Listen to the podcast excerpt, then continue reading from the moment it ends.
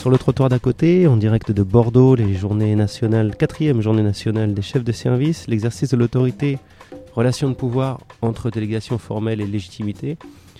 On accueille Akima Mounir qui vient nous rejoindre là, malgré toutes ses obligations et son investissement dans ces journées. Euh, Akima Mounir, bonjour. Bonjour. Bienvenue sur le trottoir d'à côté. Merci.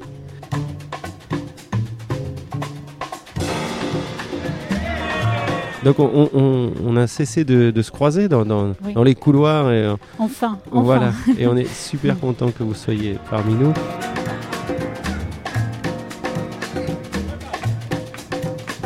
Et notamment, on aimerait que vous nous parliez d'une forme de pouvoir surprenante que vous avez évoqué dans les couloirs, c'est le pouvoir domestique. Alors on, semble très loin euh, des journées, mais a priori vous faites des liens. Euh, oui, c'est une bonne question. pouvoir domestique et pouvoir de chef de service, tout simplement. Pour moi, il y a hum, oui, un parallèle entre les deux pouvoirs. Le pouvoir domestique qui s'exerce dans la sphère familiale. Et, euh, donc, la sphère familiale, on peut supposer aussi que la sphère familiale est une organisation, une, organisation sociale avec euh, un chef, avec un sous-chef, avec des subordonnés qui peuvent... Euh, si je fais encore la comparaison avec les organisations de travail social, c'est-à-dire un directeur, un chef de service, des éducateurs, des usagers, donc dans l'organisation familiale, on peut s'y poser, dans certaines organisations familiales, parce que là c'est une organisation assez particulière, donc euh, c'est pas les organisations familiales franco-françaises, mais c'est des organisations familiales donc maghrébines. Oui, Je, vais, citer tout de suite hein, votre ouvrage Le pouvoir des femmes dans les familles maghrébines. Donc collection entre ici et là-bas euh, aux presses universitaires de, Rennes. Donc euh, il s'agit donc d'une organisation assez spécifique, même si euh, il y a quand même des, des, des, des des, des, des, proximités avec les, les, familles françaises. Donc, euh, les familles maghrébines, c'est une organisation sociale, comme j'ai dit, avec euh, un chef à la tête, avec un sous-chef dans certaines familles, avec des enfants qui sont subordonnés. Donc, il y a un parallèle entre les deux, les deux, les deux sortes d'autorité. Euh, pour revenir donc à l'autorité, ou ce que j'appelle moi le pouvoir domestique des, des, femmes maghrébines, contrairement à ce, qu'on croit, pardon, euh, il y a l'idée que les femmes maghrébines, elles sont dominées. Donc ce sont les hommes qui ont l'autorité au sein des familles maghrébines. Ce que moi je soulève comme question, c'est un peu provocatrice, euh, c'est que ces femmes, contrairement à ce qu'on croit, elles ont le pouvoir et elles ont l'autorité. Donc euh, dans les familles maghrébines, il y a un double jeu. Il y a la vitrine, la façade, et puis il y a les coulisses. Donc pour sauver les apparences, sauver certes l'honneur, parce que la question de le pouvoir et l'autorité sont liées à l'honneur. Donc pour sauver cet honneur, donc on fait croire que c'est l'homme qui porte l'honneur. Pardon, c'est l'homme qui a l'autorité et c'est l'homme qui a le pouvoir. Mais quand on regarde un petit peu euh, de plus près, c'est-à-dire qu'on regarde un peu plus de plus près, c'est pas faire de l'observation, c'est pas un regard tout simplement un regard comme ça, comme un regard comme Monsieur Tout le Monde, mais euh, un regard qui s'appuie sur euh, enquête par entretien auprès de ces familles. Donc j'ai passé beaucoup de temps auprès de ces familles, à la fois à faire des entretiens auprès des femmes, et c'est vrai que ça c'est un peu le limite de ce travail, puisque j'ai donné plutôt la parole aux femmes et pas aux hommes. Donc, à partir de ce discours, à partir du discours de ces femmes, j'ai constaté que les femmes, elles ont le pouvoir. Euh, au début, c'est pas simple parce que quand je lui dis bon, je viens euh, discuter avec vous, échanger avec vous sur la question du pouvoir, elle te dit mais euh, finalement, moi, j'ai pas le pouvoir. Le pouvoir, il est entre les mains de mon mari. Le pouvoir, c'est entre les mains de l'État parce que au Maroc, comme dans l'immigration, le pouvoir, l'autorité s'incarne plutôt dans, dans l'État. Euh, et, quand on regarde de plus près, donc en s'appuyant sur des petits indicateurs, et ces petits indicateurs, ils ne viennent pas de nulle part. Donc, je fais partie aussi quand même de, des théories, des théories de ressources, et ces théories de ressources sont très connues dans le domaine de la sociologie de la famille. Ces théories de ressources nous disent que hum, pour qu'il y a, ou pour que dans le couple il y a un pouvoir, soit de l'un ou de l'autre, soit de le mari ou de la femme, il faut qu'il a des ressources, et des ressources, et des ressources économiques. C'est-à-dire qu'il faut que la femme elle a un salaire, un grand salaire, pour qu'elle puisse exercer le, pouvoir et l'autorité au sein de la famille. Sauf que moi, j'ai remarqué que dans des familles dont les femmes, euh, elles étaient dépossédées de toutes ressources, c'est-à-dire qu'elles ne travaillaient pas, qu'elles étaient au foyer, etc. Et malgré tout, elles ont le pouvoir, ils ont même l'autorité. Et donc, je me suis dit, mais comment ça se fait?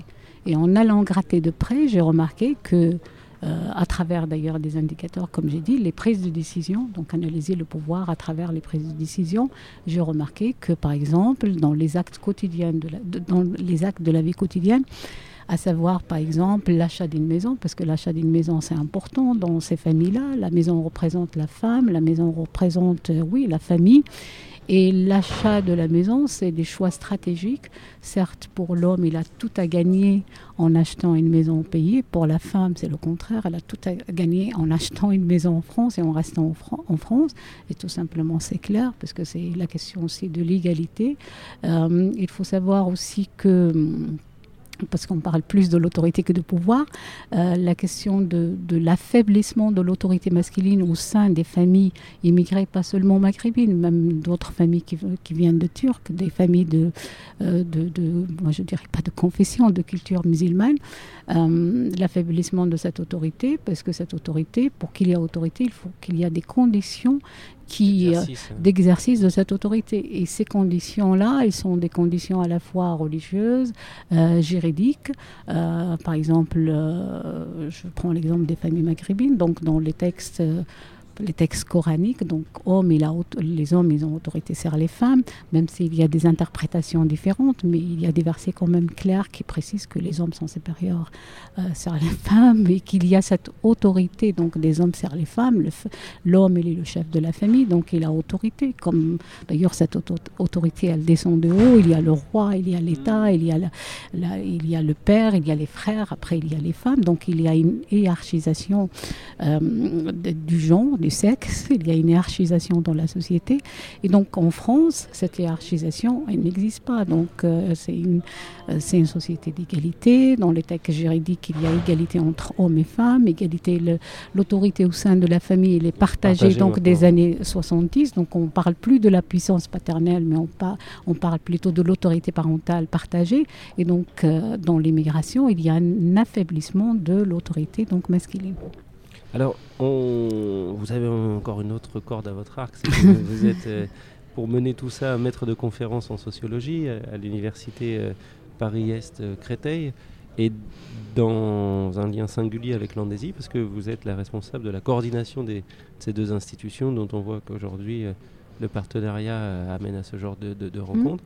Et vous avez aussi coécrit ou co-dirigé un ouvrage qui s'appelle Les chefs de service à l'épreuve du changement, je voulais poser cette, en, parallèle euh, non, la question des gens dont on pense qu'ils ont moins de pouvoir et finalement qu'ils en ont. Est-ce que on peut, euh, on peut faire le parallèle avec les chefs de service dont parfois, notamment les journées de tour, avaient été euh, éclairés par une plainte de dépossession de certaines formes de pouvoir ou de légitimité? Est-ce qu'en fait, en, sous-marin, ou en tout cas mm. dans, le réel, il n'y a pas là des pouvoirs d'agir très forts et, de levier dans, ces métiers de chef de service euh, oui, j'ai plus parlé des familles maghrébines que des chefs de service et vous avez raison d'évoquer, mais c'est vrai que ça c'est euh, dans le cadre justement de, cette coordination de partenariat, je me suis aussi investie pas seulement pour euh, j'interviens, mais en même temps je me suis investie en se disant voilà, je coordonne, il faut que je commence aussi à réfléchir, à réfléchir sur cette question de, chef de service et et, euh, j'ai, depuis d'ailleurs les premières rencontres des chefs de service à Paris, euh, j'ai commencé à se dire ben, il faudra aussi s'investir pour réfléchir. Et donc, comment s'investir? Donc, euh, je ne vais pas travailler sur les chefs de service ici de l'immigration, mais j'ai trouvé une autre entrée, c'est l'entrée de genre. Donc, est-ce que, par exemple, quand on est chef de service homme ou femme, on manage autrement? Donc, ça peut se poser. J'ai réfléchi à cette question. Je me dis, mais est-ce que je vais aller encore euh, faire des, enquêtes, faire des entretiens pour réfléchir sur la question de l'exercice de l'autorité et les relations de pouvoir? Est-ce que quand on est chef de service homme et femme, est-ce que c'est la même chose d'exercer cette autorité et pouvoir? On, a, on a fait, euh, donc, dans les premières rencontres, euh, être chef, le fait, est-ce que le, chef a-t-il un genre? Je réponds oui et non. même si euh, dans les, réponses des questions des chefs de service que j'ai rencontrés, c'est des chefs de service exerçant notamment dans le cadre de la protection de l'enfance. Euh, certains disaient non, le genre n'influe pas.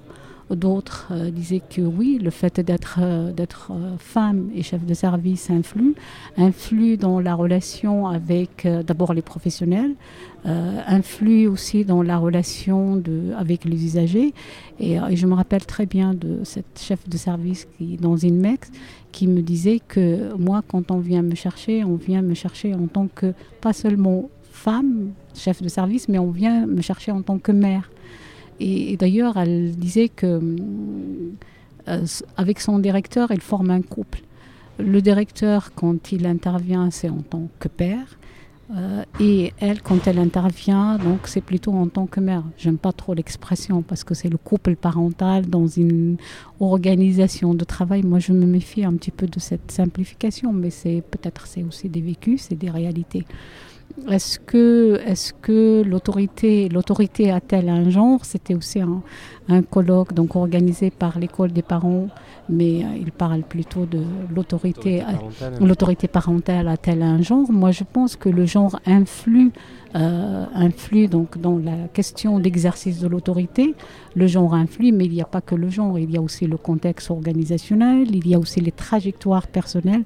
Et j'ai parlé avec mon collègue qui va faire sa conférence cet après-midi c'est en nos rapports à l'autorité, c'est en nos rapports au, pouvoir, euh, même en tant que des, des, enseignants, peut-être euh, des chercheurs qui ont réfléchi sur cette question, même si on essaye de, se distancier par rapport à, à, nos, à, nos trajectoires, à nos, valeurs, à, nos représentations aussi de l'autorité, euh, certes, nos trajectoires influent quand même oui, nos, actes, nos comportements, nos façons d'organiser, nos façons de manager et nos façons de, faire. Les choix d'objets de recherche sans doute aussi. Oui, certainement. Bon, bah écoutez, merci beaucoup d'avoir pris un peu de temps. On suivra votre trajectoire. N'hésitez pas à nous interpeller, à revenir euh, merci. sur le trottoir d'à côté pour nous parler de vos travaux. Et merci.